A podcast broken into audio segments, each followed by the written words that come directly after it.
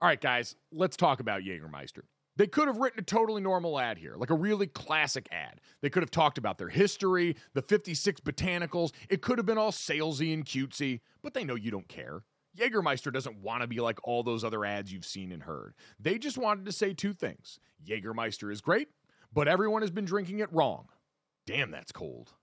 Drinking it wrong. All right, if that's the case, how should we be drinking it?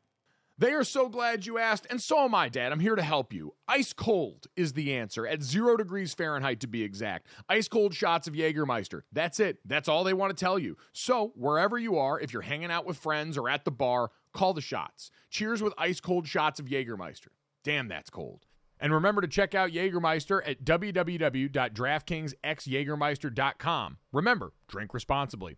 Jägermeister liqueur, 35% alcohol by volume, imported by Mast Jägermeister US, White Plains, New York. Lots of things go better together hockey, food, golf, peanut butter and jelly, Gojo and Golic, Taylor Swift and Travis Kelce. What? But if you really want to take things to the next level, drink some Labatt Blue Lights with your friends and live life to the power of we. Always enjoy responsibly. Beer, Labatt USA, Buffalo, New York. Good morning.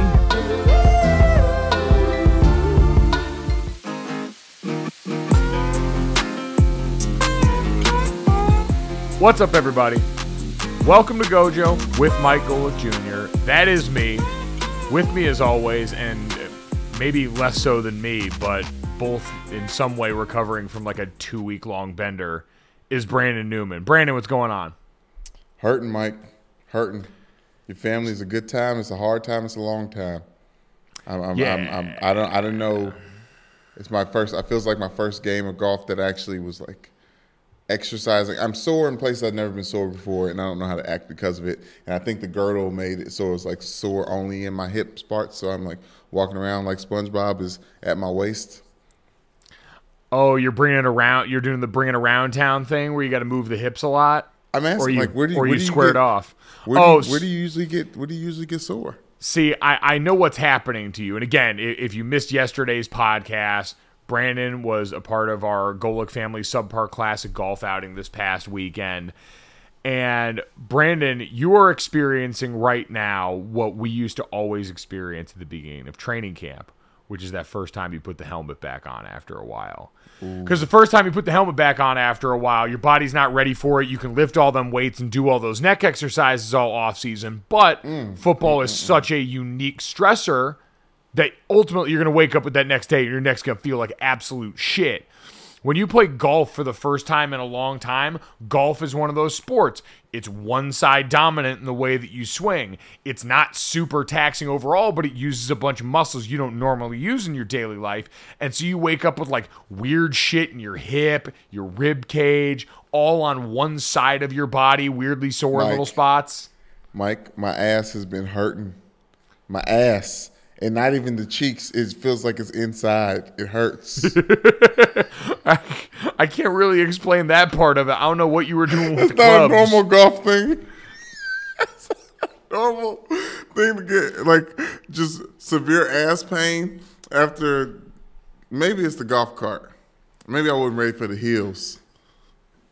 I don't think that's it, Brandon. I think you need to consult your physician or maybe just give up golf. Maybe it was the fact that you wore what was essentially a combine strength level girdle to do 18 holes No. of riding golf in. Like you did not No. have to carry. And listen, we got a great show coming up for you guys today. It's a Mike and Brandon episode, so this is more of what you can expect. But we have got a lot of news surrounding Baker Mayfield and the Cleveland Browns quarterback situation. Uh, sports media and NBA beefs at an all-time high right now. I think we need to do some brief stock, uh, take stock of who and what to not mess with when it comes to these things because we've got some people getting ready to wade into these waters. We just want to make sure no one crosses any lines. We have big news out of Wimbledon, all sorts of great stuff to get to. But Brandon, I really think it was you wearing an NFL combine level girdle for a round of golf where you were not walking with your bag. You were not walking with a push cart. You were in a motorized cart that was going to carry you from hole to hole. And yet, for some reason, you felt like you had to have your ass and hamstring packed into there like you were smuggling hams for Christmas dinner. Speaking of ass and packed and hamstrings, I think I finally got it. What's really hurting me? We're talking, thinking about the weekend. Your butthole? It's it started it started with with Bill's Bill's barbecue over there and that brisket they got and all the other delicious food y'all had and catered and there was greatest ice cream sandwiches, Ben's pretzels and I don't know if y'all know Amish people and pretzels, but uh, the Amish know their way around pretzels in the dark. So I, I think it was all the great food that I had coming in and and it, and it's been on its way out and ma- that mixed with the golf, it just all one one big ball of pain in my lower lower Let me body. tell you what, the Amish just know their way around food in general. Like I think of Amish donuts that I've had before. Ooh, the yes. Reading Terminal Market in Philadelphia is Talk chock full it. of like Amish bakeries, Amish bacon that they've got on stands. Pigs in in a blanket are, are, are, are literally, literally A1 top flight security, first class. Them, them, them little dog pretzels, they got little pretzels wrapped in dog, wrapped in pretzel dog, oh, Yeah, whatever and it listen, is. I know I know what a pig in a blanket is, and Okay, believe I me, know if someone know. is coming, if someone's walking into this podcast and they are anti pigs in a blanket, square up. That's all I'm saying. Is if we're talking about beef today, I have beef with anyone who is anti pigs in a blanket. It is a pure and unique form of good in this world. It Oh, gives you a little surprise inside. Think about that, Brandon. We all love carbs in their various forms, and this one gives you a little meat surprise inside that. What a joy! Like I understand if you don't rock with meat or you don't rock with pork for any sort of like diet or religious reasons. Do you? I'm not talking about you. I'm talking about people that just hate nice things for the sake of hating. Yes, yes, yes. That I was thinking while I was there that uh, good thing I wasn't on my vegan diet. I wouldn't have been able to uh, house so much grade A meat. But anyways, uh, back to who were we talking about? back to you talk. I mean, we were talking about you and the way your butt No. felt after a round of golf, Brandon. Well, we were we were, we were past that. You had made a segue. No, we we hadn't made it past that. We were talking about pigs in a blanket, but I can segue. Oh, uh, the Amish, you. the Amish, the Amish. We were talking about the Amish. you made me think I had like segued into talking about sports and said we're celebrating Well, people oh. with unique culinary gifts. Speaking of Amish, uh, Baker Baker Mayfield. No, Don't don't put him on them.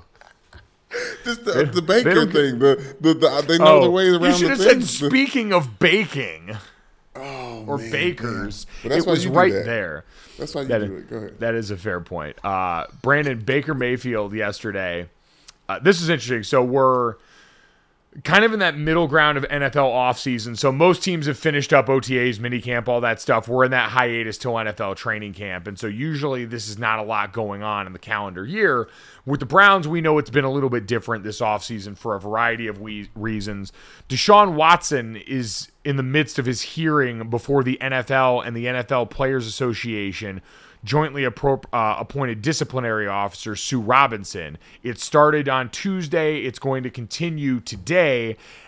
And according to ESPN's Dan Graziano, the NFL is expected to push for a suspension of at least a year. Now, I've heard the NFLPA is doing, when we talked to Dominique Foxworth about this, who used to be the executive vice president of the NFLPA, it is their job to push back in the name of precedent. And one of the things that we've heard the PA might be arguing in favor of is the fact that you have seen NFL owners who have stepped out of line in similar circumstances. We're going through it with Daniel Snyder and the Washington Commanders right now and have not been punished to the extent that players have been punished. I understand them going after that. I still think this is ultimately going to land on that year suspension range for Deshaun Watson, but regardless, that's why the Browns have been in focus for so much of this offseason because they gave Yeah. Deshaun Watson $230 million while that's playing out. Well, first off, they said before Deshaun Watson was in the picture for them, allegedly, they told Baker Mayfield or they told the media that they're looking for an adult at quarterback to step in and take over. Yeah, holy shit, is that quote aged badly? Good lord. Right. And that's why so on the same day where Baker Mayfield is trying to, you know, tell everyone "Look, we're moving on amicably because they was out here talking wild shit about me. And I didn't deserve that disrespect, especially not when I was going out there trying to do the best I could with this shoulder that I was put together with Play-Doh. So I, I think that there is a legitimate reason for Baker Mayfield to be peeved and beef, uh, but I'm wondering what the holdup is for him being somewhere. And I don't know. I don't know if this is going to take you too far left from where we were supposed to be talking about, but No, this is, well, this is exactly what we're supposed to be talking about. Is so for people that may have missed it, Baker Mayfield was back at his football camp, his youth football camp that he puts on in Norman, Oklahoma, where he played college football at the University of Oklahoma.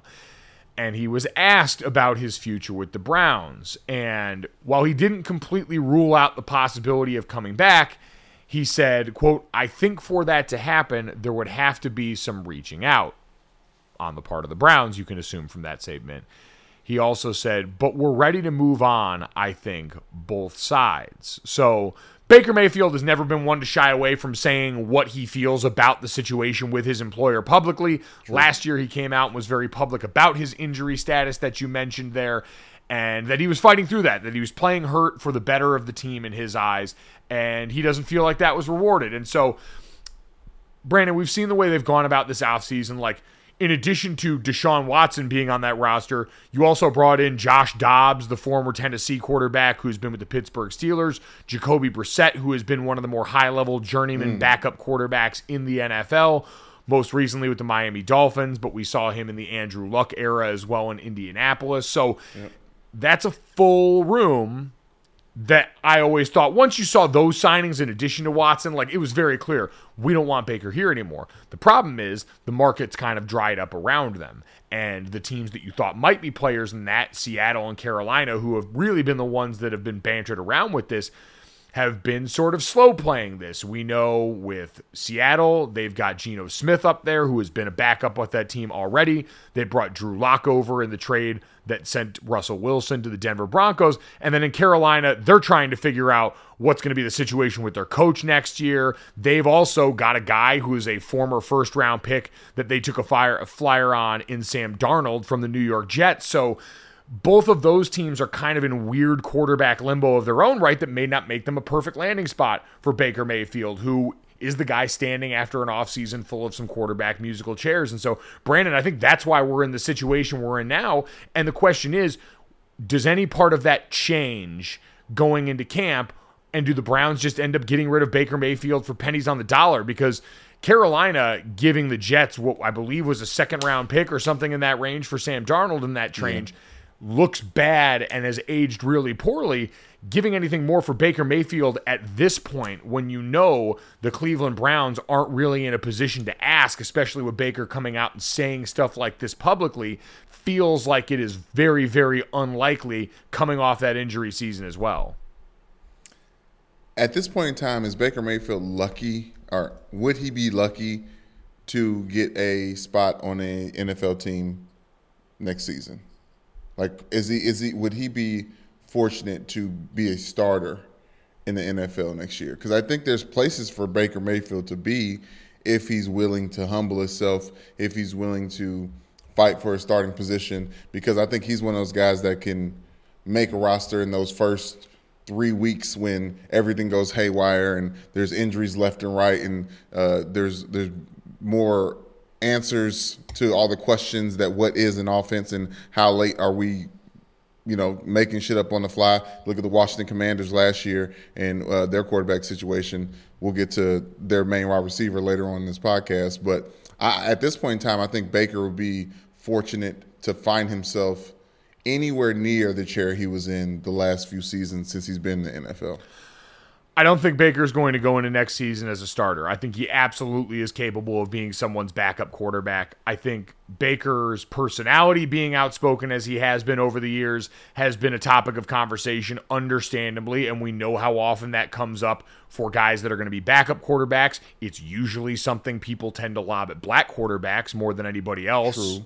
So, But, but but Cam Newton did raise his hand at that uh, when he had his his uh, magical hat uh, interview with his dad, and he said, you know, I was going to be a distraction. Like me, I wouldn't be a distraction, but my presence, I couldn't be in that room and everything be cool. And listen, Cam Newton's a wildly different case based on what he had accomplished, who Cam Newton usually is as a leader Okay, on teams, true. and just a presence in the NFL. Former I MVP. didn't, I, I didn't mean it like that, but with Baker Mayfield, it's really going to be about which version of the quarterback because we've seen so many different versions of Baker Mayfield during his time with the Browns. Obviously, he came in under Hue Jackson. He was with Kenny uh, uh, uh, Freddie Kitchens, excuse me, Freddie Kitchens, for yeah. that year after they fired Hue Jackson that went so famously bad. And now with Kevin Stefanski, there was good in the year that they made the playoffs. You know, famously took a Patrick Mahomes-less Chiefs team down to the wire in the AFC playoffs.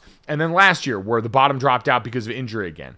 I tend to think when Baker Mayfield, and if he is fully healthy and recovered from that shoulder injury, is a really high end backup quarterback this season. He's not going to go in and be anyone's starter. If he landed in Seattle, I think there's a chance that he could push for that starting job. I think he's certainly better than Drew Lock already based on what we've Yes. seen from those two quarterbacks. And I think Geno Smith has been in the league for a long time, but hasn't played meaningful football as recently as Baker Mayfield or has as much reps of that as Baker Mayfield. He'd operate the offense, I'm assuming, the way Pete Carroll's going to want to run it in the post let Russ Cook era it would just be about what financial terms that's under. I did a hit yesterday on a Seattle radio station and said, you know, he's got that guaranteed money in that fifth year option of his contract and wouldn't be in a place that Seattle could take it on. Would they have to rework some sort of small extension to smooth that out? I don't know if he's worth all that trouble for Seattle right now, Brandon, because I think it would benefit them to just find out what you've got and risk being bad so that you can be in a better position in next year's draft than to all of a sudden declare yourself eligible for what I'd imagine would be something closer to mediocrity with Baker Mayfield. And if you were tied there longer financially or got yourself into that position, see that Carolina Panthers team we talked about with Sam Darnold. Like that seems pretty instructive with how to not go about this situation.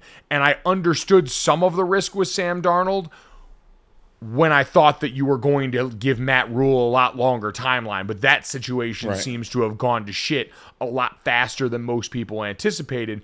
Pete Carroll, there might be a little bit more stability, but I think at this point, all things considered, you're probably best just waiting out the situation that you've got in Seattle. So I don't know how realistic an option that is, Brandon, but to your point, I still think if Baker Mayfield was on your team, he is capable of being a really solid backup quarterback. I like the idea of him being the new quarterback that sets the market for the bridge quarterback. You already said, Jacoby Brissett signed somewhere. Uh, Ryan Fitzpatrick's retired. He used to be the one that kind of set the tone for what Tyrod Taylor, if, if I'm saying it uh, correctly, uh, Tyrod. Um, but I think Baker Mayfield's that new guy, and he can fill that role. And I think if he can take it on the chin the way Ryan Fitzpatrick has his entire career, then we can see we can still be talking about Baker Mayfield for a very very long time in the future, which would be Yeah. really fun because I like watching him play. Like hey, he he he won that playoff game for the Browns for the first time in a long time. He became the answer, even in the interim. Uh, for the Browns for the first time in a long time for a reason because he has that get ball, see ball type of high school instincts, and but with that he makes head scratching plays like ignoring Odell Beckham for week in and week out. Yeah, well, and I mean, there is the, especially when you talk about a backup quarterback, there is that interpersonal part of it. And I think for a lot of people, seeing the response of the rest of that Browns team to the way the situation played out with Odell is noteworthy. I don't think Baker Mayfield is a quarterback that necessarily elevates your team beyond the sum of all its parts. I think the mm. Browns did a really good job of putting a lot of good stuff around him. Remember, they brought over Jack Conklin on that offensive line. They brought, you know, they had the receiving situation you just described there. They had built up things around him, including a defense with a defensive end, you know, ca- defensive player of the year caliber guy in Myles Garrett on the other side. So I think so much of that situation allowed Baker Mayfield to go out there and be a Jared Goff level quarterback. Like that's probably Brandon the comp is he can go out and in ideal circumstances when he's healthy give you some winning plays Uh, mixed I- in in a system that is going he's just Jared Goff with an attitude. Like that that's I- really talent wise where I think he lies. I would like I would like to go with that analogy because I think it's perfect outside of the fact that Jared Goff got traded apples to apples for the Super Bowl winning quarterback last year. Like they used to think Matt Stafford and Jared Goff. Somebody, two different teams thought Matt Stafford and Jared Goff were similar quarterbacks, and I don't think that's even fair then to Matt Stafford, regardless of how bad his football team is, and he proved it by winning the Super Bowl with the Rams that was already stacked. So I, I, well, just- Jared Goff, Jared Goff now after Just- after well, no, a just season to- with just the to Ravens, note, that was- or- that was- the Lions. That was not an apples to apples trade at all. Just uh, It it it it was Jared Goff, a 2021 third round pick, a first round pick in 2022 and in 2023. So they gave up like I think essentially two or three ones along with Jared Goff to get him out of there for Matthew Stafford. So it was clear Stand how they felt. It was clear how they felt about him is all I'm saying, Brandon. And like Yeah. Jared Goff, Jimmy Garoppolo, and I think Baker Mayfield, like in that range, guys that can go out in competent systems and win you football games. Like, I don't think Baker Mayfield's a bad player. I think Baker Mayfield made the mistake of buying into the team, the team, the team. I'm going to go out and show you I'm tough guy in the NFL in a league that doesn't often reward that if you're not playing up to par, like right, wrong, or indifferent, once you're out there playing, even if you're not 100%, that's only going to buy you so much goodwill from a team when the product looks like it did last year for the Browns.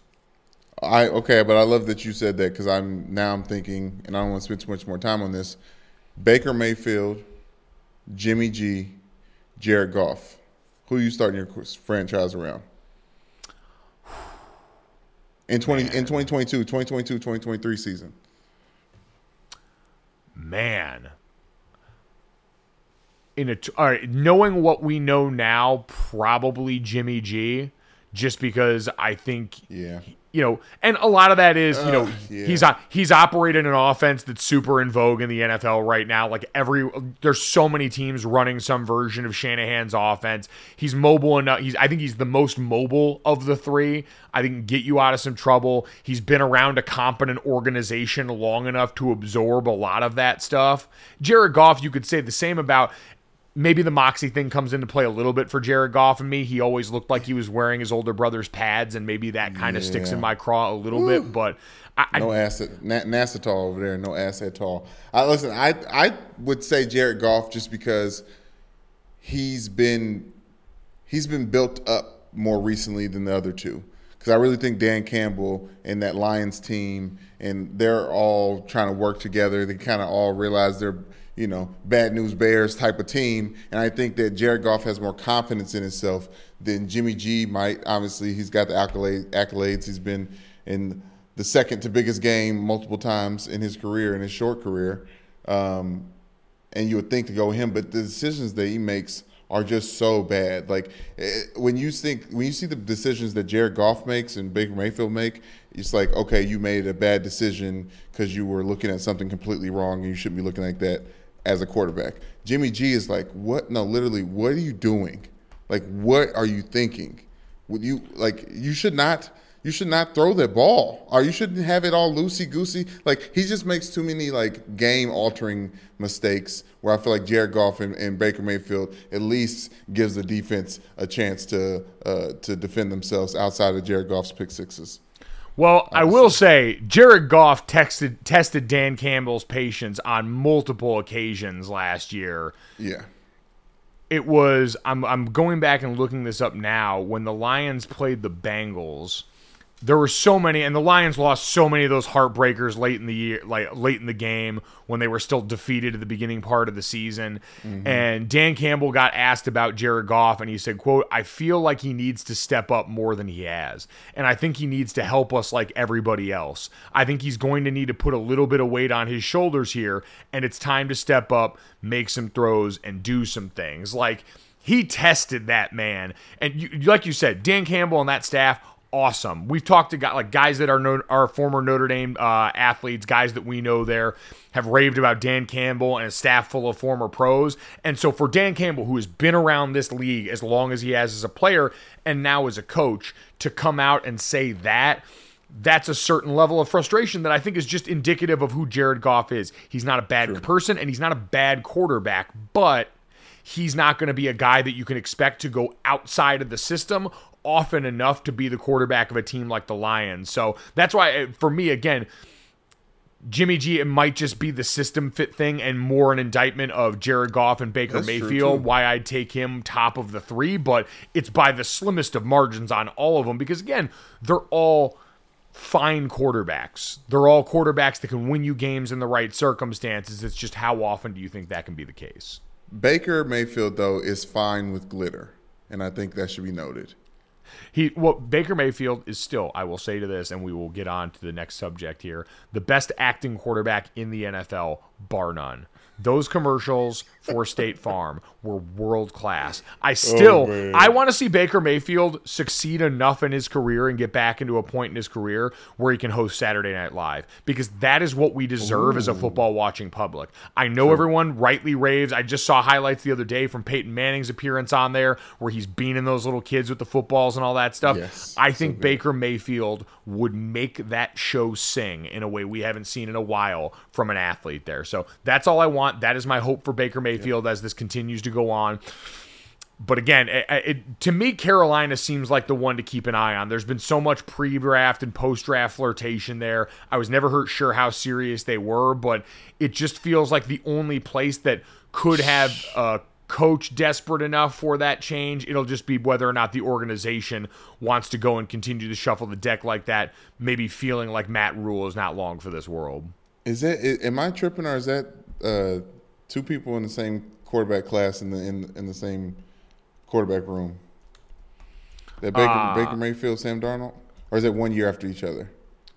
Uh, no, that uh, so the 2018 NFL draft was Baker Mayfield at one overall, Josh Allen at seven to the Bills, and then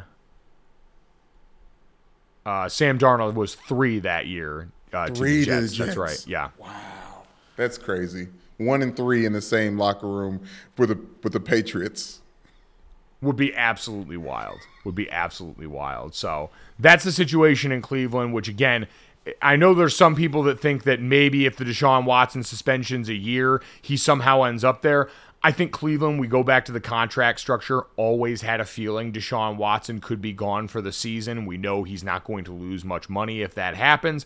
I just think already looking at the way they've structured the rest of that quarterback and what's transpired, it, too much would have to happen in too little time for me to believe Baker Mayfield lining up under center for the Browns in 2022 is a realistic option.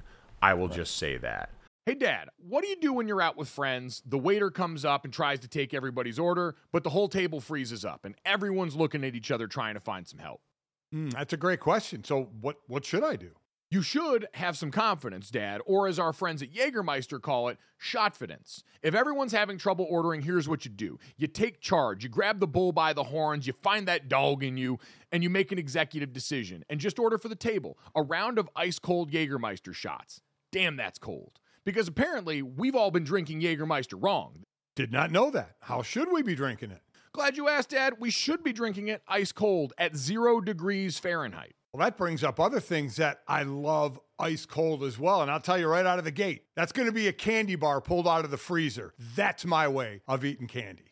Oh, I love it. On the golf course out there, you get to the turn in the middle of the round there, and you get to that little clubhouse there, and they've always got the candy bar options. And I always see they've usually got a little box of them in the freezer, and it always makes it better on a hot day out on the golf course, taking a bite of that cold, cold chocolate and getting ready to go for the rest of my round. It's the same way with Jägermeister. So, wherever you are, if you're hanging out with friends at the bar, call the shots. Cheers with ice cold shots of Jägermeister. Damn, that's cold. And remember to check out Jägermeister at www.draftkingsxjagermeister.com. Remember, drink responsibly. Jägermeister liqueur, 35% alcohol by volume, imported by Mast Jägermeister US, White Plains, New York. But Brandon, let's move on here because we got beef. We got real beef going on in the streets with Kyrie Irving and Stephen A. Smith. And it's noteworthy to me, Brandon, less because it's actually happening. Like Stephen A. Smith being outspoken in his criticism of certain athletes is something that we have come to expect. He is a guy who speaks his mind pretty freely, especially when it comes to the NBA, a league that he reported on and covered for a long time before he got to the chair at the first take desk. Like we know that's the case. And if you're a real OG in these streets, you know about quite frankly with Stephen A. Smith. So he's been out here.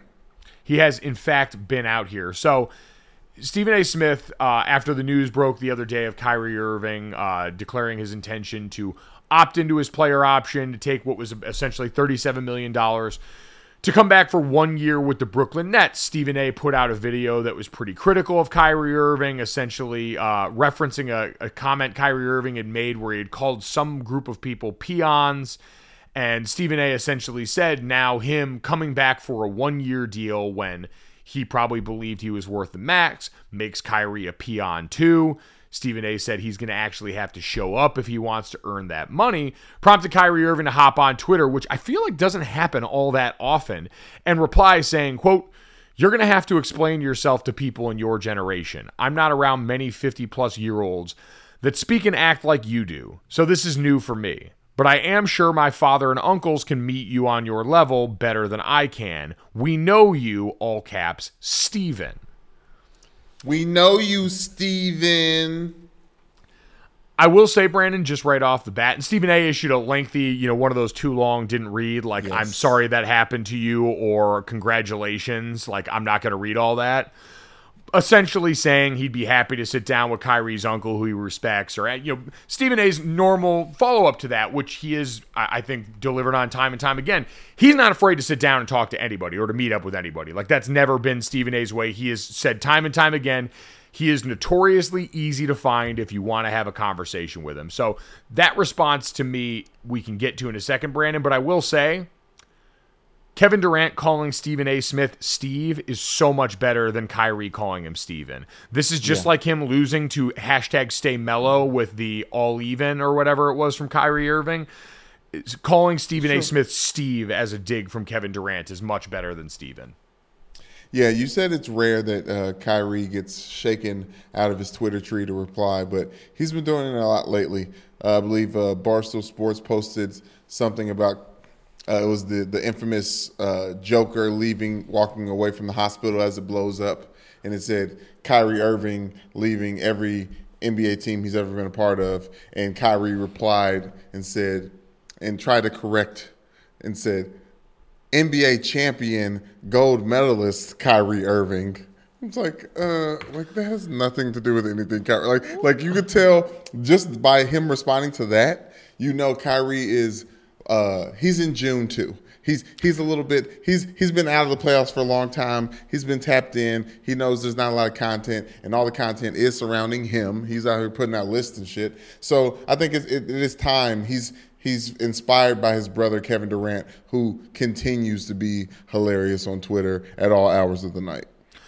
Yeah, I, I, I do always wonder that with Kyrie because he is so famously aloof from most of us in the media. We went through that song and dance before the season last year where he wasn't initially showing up to press meetings and said he wasn't going to do that in the normal way. And, and he's always marched to the beat of his own drum on that stuff. But, uh, Brandon, this is one of those things where Stephen A. at sometimes goes too hard for my taste on that stuff. It feels a little bit too personal. He'll always say it is grounded in what he has been told by people around the league and usually bases his opinions off that but it's to me like also just kind of indicative of the time we're at right now where you mentioned Kevin Durant and what he's done with Stephen A. Smith firing back online. Kyrie Irving doing it in that way. We saw Kendrick Perkins and Draymond Green beefing online after Draymond had some very pointed remarks about Kendrick Perkins. And it's not the first time we've seen that. We've seen Russell Westbrook going back at Skip Bayless the other day yes. online after Skip Bayless called him Westbrook. Like, I know Draymond always says the new media thing, but what we're very much seeing is the generation of online athlete who's more than willing to have it out with you. Even like the guys that have been, like I said, Kyrie Irving, more notoriously quiet. Russell Westbrook, I don't feel like has always engaged, and this could be a blind spot for me, but we're just getting it all at once right now where guys are sick and tired of the way that they feel like they're talked about at times in the media. And Brandon, I will say, part of it is a good reminder like I'll never forget it was one summer in the NFL offseason when Eddie Lacy's weight was a topic of conversation. And this yes. is a little bit of a different tenor. But I remember him coming out and saying the way it was talked about affected him. And it affected how he perceived himself, that mental health was a conversation then. And it was that reminder that, like, all of us, even people that played, after a while, you can be so far removed if you're not around locker rooms all the time or if you're not in stadiums all the time. You can be far removed enough to where, all right, it does become this sort of soap opera that's playing out before you, and you can forget. I'm not. I'm not going to put that on other people. It's happened, and I've done it before, where I look back and go, "Oh yeah, the, that was across the line. That's someone's livelihood, or that's someone's." physical appearance or this thing that they can't control that I would have had a problem with it. Someone had said that about a teammate of mine. And it's why I'm so thankful I get to call college football games, especially because when I talk about coaches and teams, I got to think, all right, I'm going to see these people. And so I need to make sure what I'm saying is something that I am comfortable having to answer to. And that is always a part of this conversation that I think for a while, when there was more of a gap between the players being covered and the people saying the words, maybe you didn't get this much reaction now now so much overlap in these arenas between social media and podcasting occurs that you get called to the mat a lot more often. And a lot of me thinks in a lot of cases that's a good thing. Now, at times, do things get misinterpreted? Absolutely. But I think in general, as a sports watching and a sports covering group, it's always good for us to remember people are listening and the words that you choose do matter and affect players and their families and everybody involved because we lived that firsthand and we know that firsthand. Yeah, but I, I do I do think there's a difference between being honest and being theatrical and entertaining, and I think that's just where we're at now. Where like it needs to be Stephen A. needs to uh, ratchet up the Ric Flair a little bit to get the athlete's attention because I hear you about being like saying something that you, you shouldn't really say. I'll say this: I was talking mad shit about uh, Dwight Howard when he got traded to the to the Lakers the season before the the bubble season. I saw him the last day in LA at a Salt and Straw, and I was terrified to approach him, say anything, even though it's like you know one of my not one of my favorite players, you know, a big monument. I would have said I would have spoken to him had I not been talking shit. But I was like, let me keep the same energy and not not approach this man because I do think that you, it's important to be honest in these situations as well. Like I, think I see I see your dad do a really good job of it, and I think a lot of former players struggle to be honest with their opinions of the situation and the individual in the situation, and and trying not to be uh, offensive. But I think it all comes down to like what the Skip Bayless method and ironic that Skip and Stephen A are beefing as well. Draymond talked about this on uh, the Old Man and the Three podcast with JJ Redick uh, and we'll we'll get to that. But it's interesting that now it's like, oh, will you say it to someone's? Will you say it to my face? It's like, uh, this is my job to offend you and to get ratings from it and get this beef going. Like, of course I'm gonna say it to your face. Like, and if you and if we get in a fight, that I did my job on that level too. When Skip Bayless and Dez Bryant were getting into it on Twitter when Undisputed first started, that was great for Undisputed's ratings. Like, the, where everyone's in the uh, post show meetings like, oh, this keep keep it up. Like, what else can Skip say to Dez? You know what I mean? Like, because Dez will just it's it's now now it's a meme. It's like, oh, nope, that's bait. Like, yes, there's bait laid all the way around here, especially from these guys who are holding the fishing poles, like Stephen A. Smith, like to, to Kyrie and KD. But I do think it is time now that, the athletes do clap back and for whatever reason and keep it keep it a buck when they see each other in person. I, Sha- Shaquille O'Neal, the last thing I and I, this is, I'll lay out after this. Kevin Durant clapped back at Shaquille O'Neal for coming at Rudy Gobert saying he's pissed off that he makes 250 million uh, dollars, and and KD's like, Shaquille is tripping. You're a millionaire, bro. Leave him alone, right? I personally love that Shaq is constantly annoyed with Rudy Gobert. As a, as a center, as a big man, as like this important, like big in the NBA right now, like I love that. That's the energy of things. Also, Chuck just being like dead wrong about half the shit he says. Like I, I want that because I don't think they're being fugazi as much as I think Stephen A. Smith is feeding into the cycle, I- I- and Skip I- Bayless is playing a character. I'll disagree with that on Stephen A's front. I don't know Skip Bayless enough to speak on him. Like me, we didn't cross paths all that much when I was at ESPN, so I, won't speak on that. Like it, it, you're right that things get hammed up. We all do that for television. The difference, I think is like doing something to be purposely offensive is always going to be a bridge too far for me in that approach. The tough part becomes when it is guys like Shaq.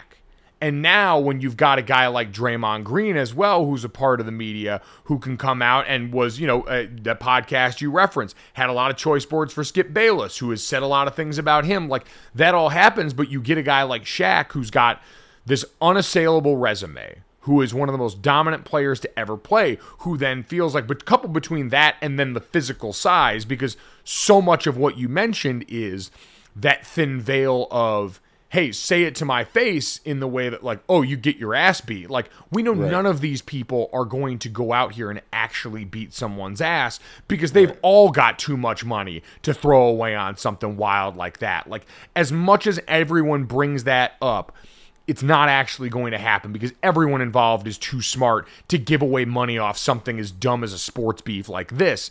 Great but that is a part of it with Shaq is he is seven foot two, almost four hundred pounds or whatever the hell he is, and he had the career he did, so he can pop off here and say whatever he wants. And his and I hear Dan Le Batard say this all the time. Shaq can just go out with the criticism of, well, this player should do more of what I did, knowing full well that no other players that we have are physically capable of doing what Shaq did. So it creates this endless loop where you're right conflict does sell ultimately in all of this, but I do just wonder what point it gets to and like at what point people continue to believe it because the closer and closer this all gets, the more and more situations like Stephen A. Smith and Skip Bayless beefing about who made first take great starts to look like a work where we go, well, all these people are a part of the media in some way, shape, or form, whether it is traditional media or like Draymond always talks about new media. At some point, when you're in the game and you understand how it works, people are, I think, going to start to wonder the way I did with Skip and Stephen A all right, these guys have been friends for a long time and both of them know the conflict business.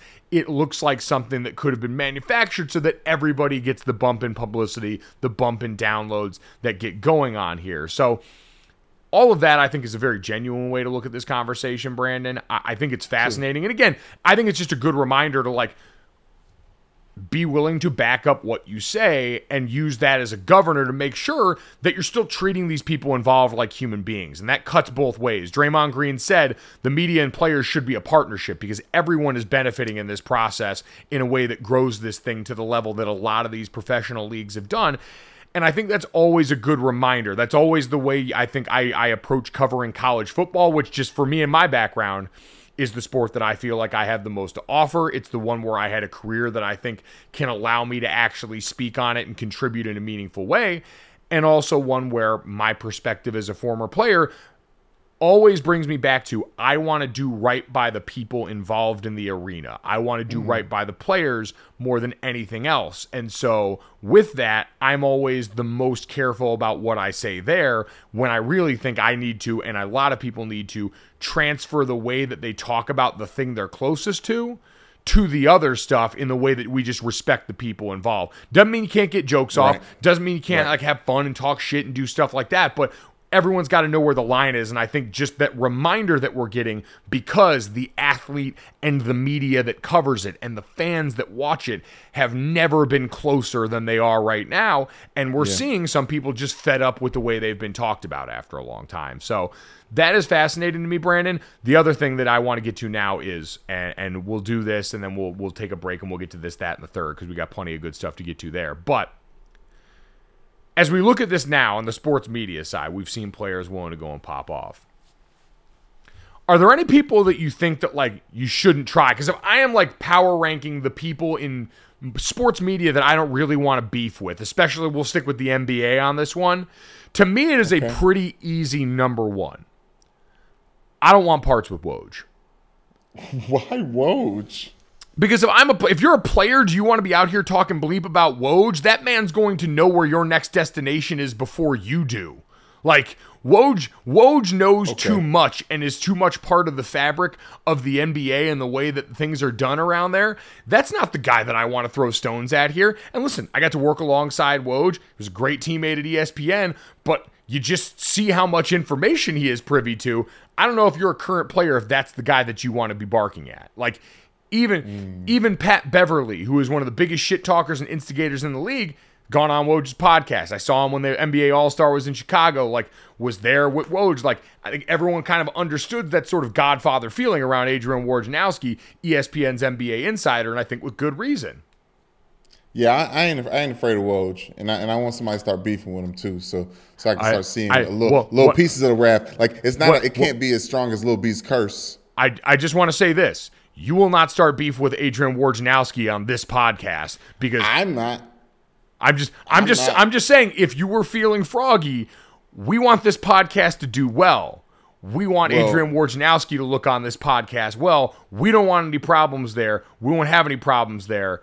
We're not going to say Okay, anything that would cause problems there. when it when it comes to inside sources and and the the know how and the the information, uh, the the Matt Damon and Good Will Hunting style knowledge of the game, you can go to Woj. When it comes to these takes about the NBA, I might have them beat. There we go. Effort well done there. So Woj would be Woj would be number one for me. I pre I appreciate I appreciate the attempt on that one. Just inching up to it slowly and then backing away. The other ones you mentioned, Charles Barkley and Shaq. That's not the blender I want to get caught up in because you're never going to mm-hmm. win for all the reasons that we said. Barkley has found the way to be the guy that everyone loves no matter what he does, and that only grows stronger as he commentates the match and does all these things outside of the NBA on TNT. So I wouldn't want any problems there. The other one, we mentioned his name, JJ Redick. He's too smart and well loved. Like, Yes. He is going to act like we've seen him remixing Mad Dog and everyone on first take. Like, that's not the guy you want to be opposite. of. He just like he's too buttoned up and he's too good at all this. Don't want any problems there. Do want him as a guest at some point on this podcast too. So JJ, if any of your people are listening, call us. We'd love to have you.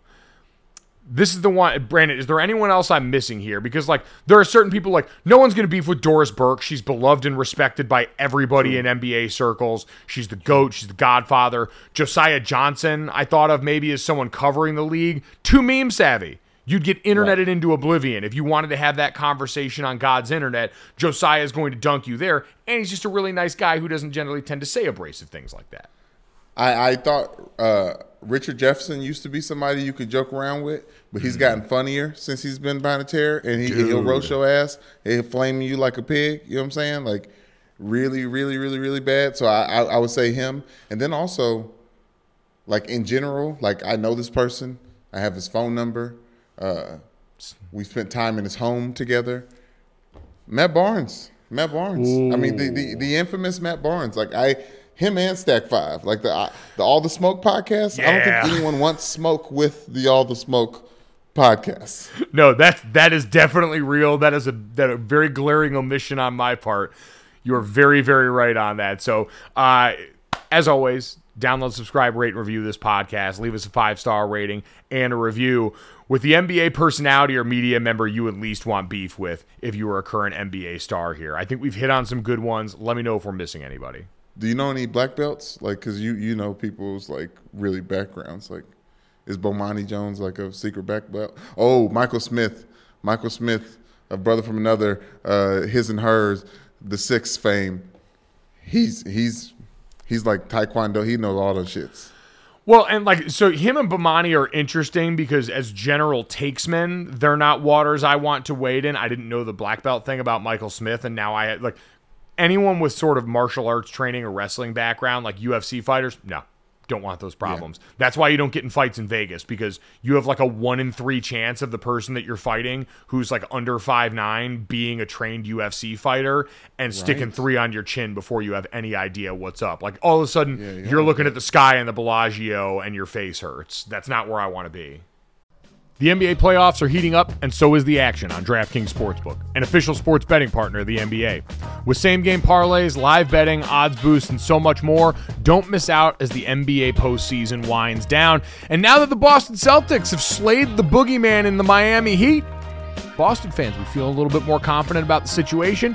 You can decide right now, and if you're new to DraftKings, you can also check this out. New customers can bet 5 bucks to get 150 in bonus bets instantly. So download the DraftKings Sportsbook app now and use code GOJO. That's code GOJO for new customers to get 150 in bonus bets when you bet just 5 bucks. Only on DraftKings. The crown is yours. Gambling problem? Call 1 800 Gambler. Or in West Virginia, visit www.1800Gambler.net. In New York, call 877 8 HOPE NY or text HOPE NY. That's 467 369. In Connecticut, help is available for problem gambling. Call 888 789 7777 or visit ccpg.org. Please play responsibly. On behalf of Boot Hill Casino and Resort in Kansas, 21 plus age varies by jurisdiction, void in Ontario. Bonus bets expire 168 hours after issuance. See dkng.co slash bball for eligibility and deposit restrictions, terms, and responsible gaming resources. Brandon, before we get to this, that, and the third, which is juicy today, by the way. Mm-hmm.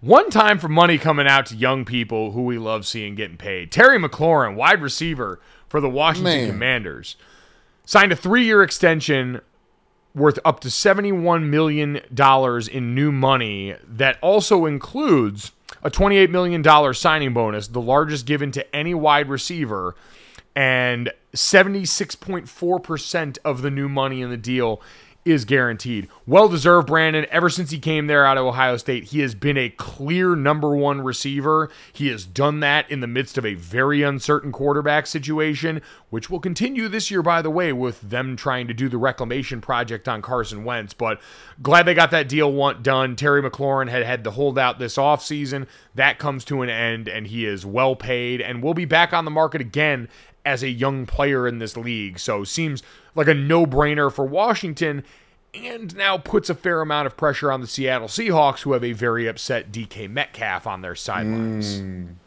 Yes, all those those young wide receivers getting paid that deserve to get paid. He's on that list. Uh, shout out to him, Terry, uh, Cathedral High School. Uh, anytime we obviously spend so much time in South Bend, anytime these Indiana guys end up uh, making some noise and being the top of anything in the NFL is really exciting. He went to the same high school that Zack Martin uh, went to, and a lot of other uh, great uh, Indiana. Oh no, Zack Martin went to. Does that go to Cathedral? No. I was I was wondering I was gonna let you I was gonna let you finish on that one, but no, he didn't. But to your Bishop, point, did he go to he, Bishop Bishop, Chatard? Bishop Chatard yeah, Bishop him Chatard. and him and his brother Nick are both of Bishop Chatard fame. Excuse me, Cathedral, Bishop Chatard. There's a lot of powerhouses in Indianapolis, and I apologize. I won't say any more of them. Warren Central. Um, Ben Davis. but but this guy, this guy right here, saved me, saved me on my fantasy team last year. Like, was the yeah. only point producer, uh, a, a constant uh, shining star on, on my in my lineup. So uh, I'm, I'm looking forward to him continuing to make waves. And top five wide receivers paid seems jarring, but like you said, you look at the numbers and the consistency. It's like it makes sense. Yep, absolutely makes sense there, and especially on that team. Like he has been such a consistent performer on a team that has struggled. We saw last year, even the first round picks you had on defense had had issues there. Their offense has waxed and waned under the watch of different quarterbacks, and all the while, Terry McLaurin's been the one balling out for them. So, Washington Commanders have a ton of problems as an organization. That is a messy house. Terry McLaurin's not one of them. Carson Wentz has to be thrilled about this, by the way, because as that guy is looking to try and show people he can still play football, that would have been hard as shit with Terry McLaurin either not there or pissed off at the situation. So that's a huge win for him. I still don't know how that works with Carson Wentz. Ultimately, I think just injury and the mental toll of what he's been through probably means that's not going to be the most successful marriage. That's still, you know, a bottom of the barrel NFC East team. But they got a ball and ass wide receiver. DK Metcalf has got to be trying to put the clamps on Seattle now because he also walks into a tough quarterback situation this year that we talked about earlier. So mm, mm, mm, pay the pay the freak show wide receivers on your team. It's going to be interesting how that continues to go because we know wide receivers becoming one of those positions, huge influxes of young talent every year in the draft, but we're not going to say that right now because we love seeing young people get paid. So go off Terry McLaurin, no brainer payday there. Brandon, with that being said, it's time to get to this. You know what time it is. This, that, and the. I said this, that, and the. This. This is the remix god. This, that, and.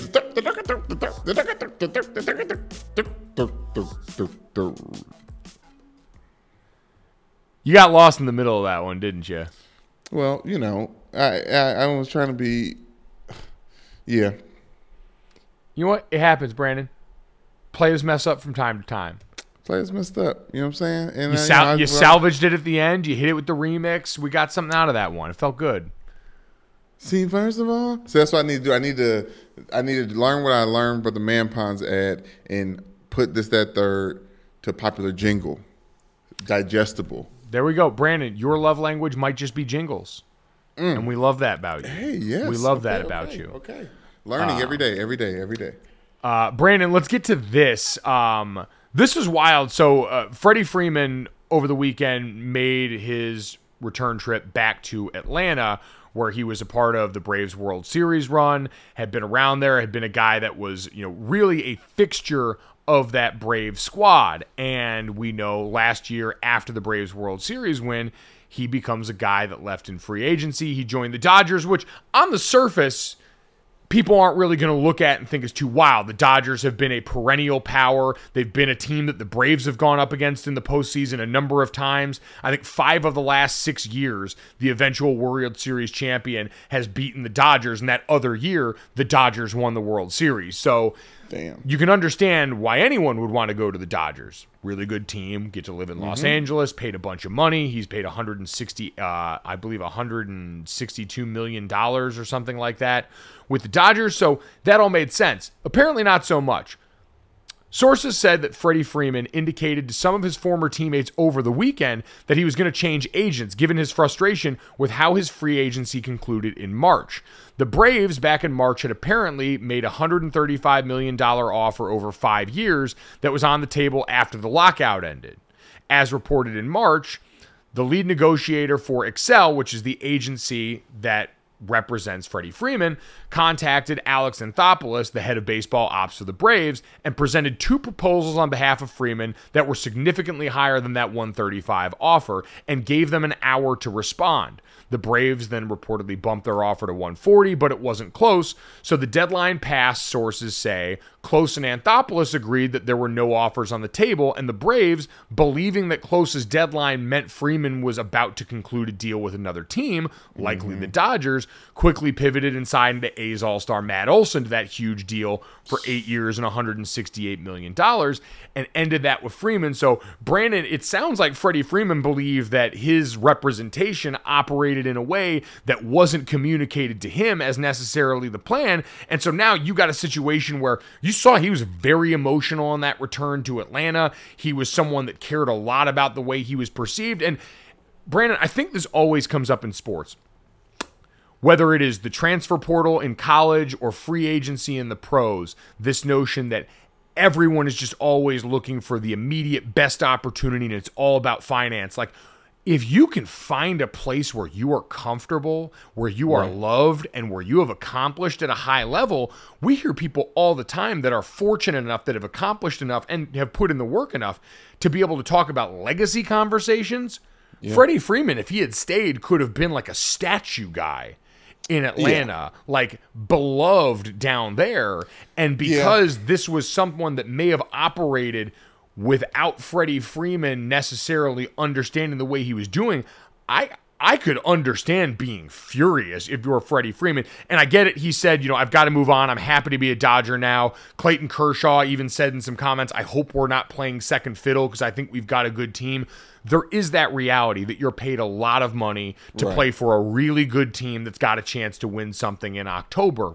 But this is still his life. And it's one thing if he's making that decision, but if his representation is not dealing with him honestly in that, I'd be furious because, man, messing it up at that level is legacy shit that we talk about for a lot of these guys. And if all else, if nothing else, it's just your life, and that deserves to be decisions that you make and not anyone else. Yeah, but also in the uh, in the article I read, it sounded like that money that the Dodgers put on the table wasn't technically after all the deals and things are done and the, the way the money moves around and the way California withholds so much cashish from its uh, residents that it was more money on the table with the with the Atlanta Braves, like the place that he had been and cared so much about, and obviously winning that uh, winning that World Series was so important for him, but obviously Atlanta in general. But you're talking about him being a fixture. I mean, you're not going to out Chipper Jones, Chipper Jones, but that guy said that he that that fan base cheered for him when he was 20 years old out there. Like he, he's his home is there, and obviously his agent is probably thinking like, "Oh, let's continue your career. The the Dodgers are on on a run. They could they could uh, they could get back and obviously you know win a World Series like they did a couple seasons ago. But you got to be in accord accordance, I'd imagine, with what your representation actually wants. He's got to know for a fact that Freddie Freeman doesn't want to be anywhere else other than in Atlanta. It, it, it's a bottom line. It's always the reminder in sports and in otherwise. Like hell, even in our job, your agent works for you. Like period. Mm. End of sentence. And if someone is going rogue and that's not the case, that is foul in ways that like I can't imagine how frustrating it must be for Freddie Freeman. Where there, because like you said, when he's 20 years old, like players are growing up at these places. You are becoming an adult in these cities, around these fan bases, with these organizations. Like I know we're growing up there. What and it's like it's why the the notion that you know it's not personal, it's just business, like all that stuff. It, it's hardly ever that simple when it comes to franchise level guys. For the rest of us, for the right. meat of the bell curve, for people that are foot soldiers, like my dad always said, you, you kind of understand your place in the pecking order, but guys above a certain level are allowed to kind of look at that relationship differently because it is, because they're treated differently by the organization, because they're treated differently by the fan base. And it, when it just boils down to it, I can't imagine the frustration of someone going out and acting in a way that wasn't communicated to me about my life and my livelihood. That'd be insanely maddening. Right. And this is clear. I, we haven't mentioned this yet, but Freddie Freeman, this all happened on the ring ceremony night for the Atlanta Braves. Yeah, they were getting their cha- they're getting their championship rings, their World Series rings, and obviously, if he knew this before going there, this first time he's returned to Atlanta since going off to the Dodgers. There's big emotions there. He already knew that he didn't that he wasn't completely happy about it about the, the move, but realizing in the MLB is like, okay, I'm a good franchise. I need to count my blessings and, and just sack up and, and, and get to getting this team another championship. But emotions were high, and I think we need to understand that as well because that does have to play a part in it. Like he, the agent obviously should not be his agent moving forward, but it was just the cherry on top of a very emotional night for him returning back to a place he never wanted to leave. I, I well, no, I think there's a massive difference though between hey, the organization and you just couldn't come to terms on money. You were too far apart and they decided to go somebody else versus we forced their hand in a way that maybe wasn't communicated mm. to me as the player. So, right. Like, why'd you give him an hour? Yeah. It, it all, of it's very interesting. I wonder if we'll hear any more of this. It seems like Freddie Freeman and the Dodgers kind of want to put this behind them after all that now and make sure that the focus is on this team. Obviously, yeah. both both teams have dealt with injury, different complications to their season, but are obviously still. Mike, what? I, I ain't seen a man boohoo like that in a press conference in a very very long time. Like he's he's hurt. He is. Capital T. He is. I have a feeling there will be a concerted effort to make that go away because I can't imagine Dodgers fans are super pumped seeing that. Like they're not used to playing. Like as Clayton Kershaw said, that fan base isn't used to playing second fiddle to anybody the way that things have gone. So right. I, I think there'll be that concerted effort to get that behind him and to put on a happy face that he is a Los Angeles Dodger down the stretch. Uh, Brandon, let's get to that. No happy faces at Wimbledon. Serena Williams losing in the first round to the 115th ranked Harmony Tan of France. She loses 7 5, 1 6, 7 6.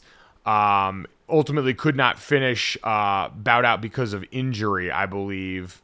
But uh, Serena Williams coming back after over a year.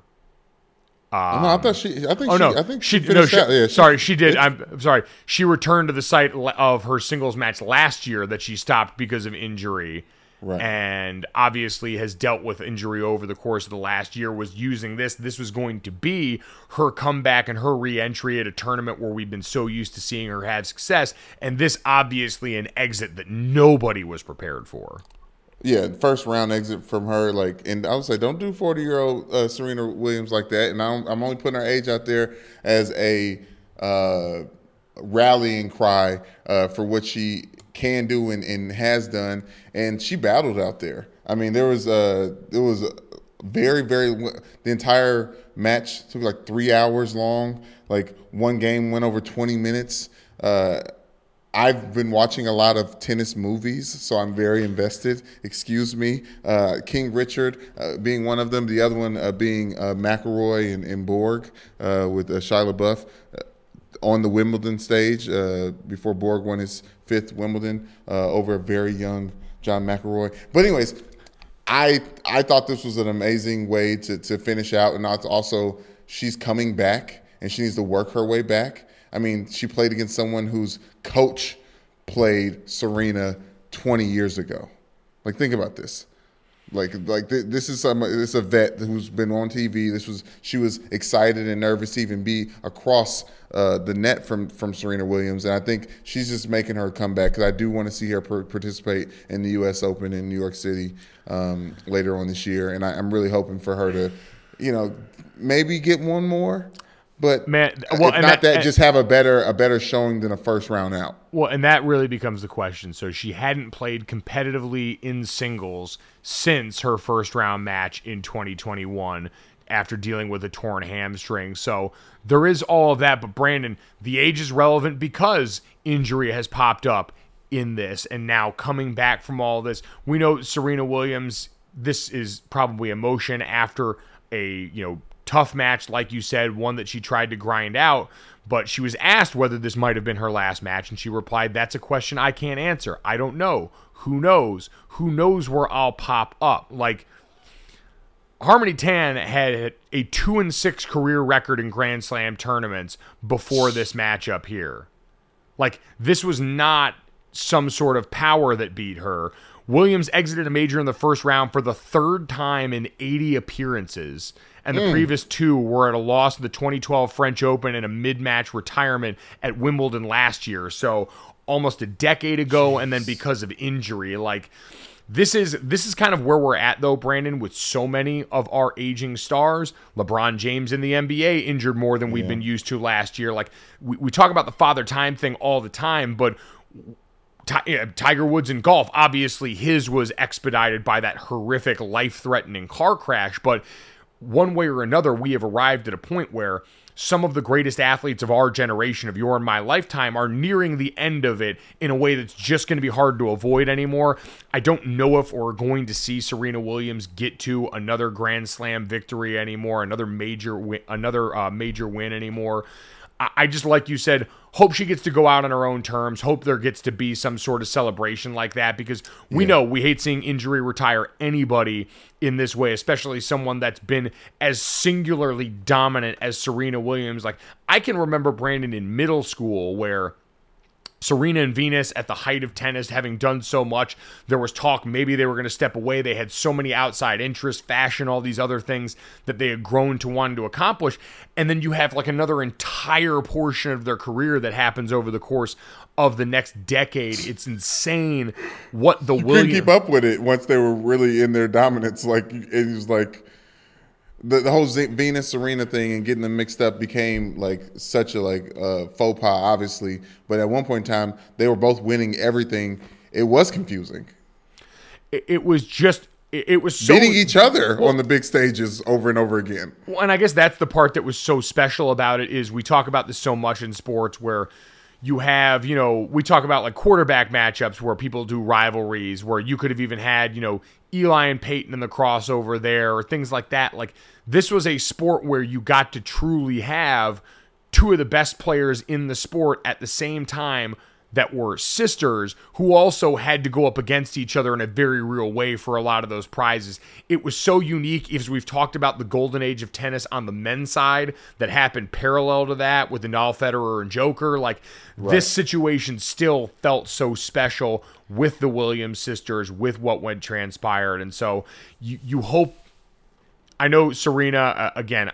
I doubt this is the last time that we see her. I think she has too much pride in what she's accomplished and the way we see with so many of these great athletes wanting to go out on their own terms. But this was definitely a setback that rocked a lot of tennis fans and a lot of people who are just Serena Williams fans, who I think are a bulk of the general tennis watching public.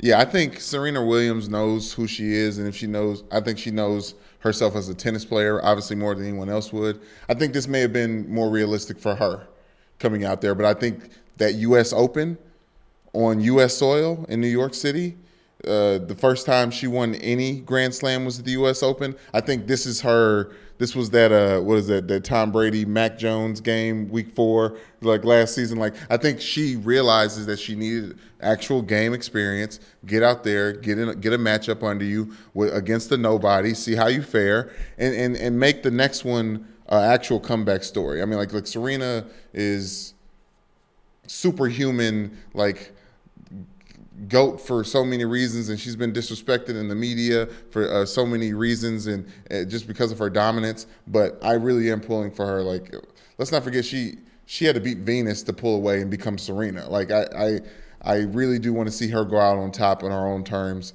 like we said, and and even if it's even if it's in a blaze of glory, like this first round game was.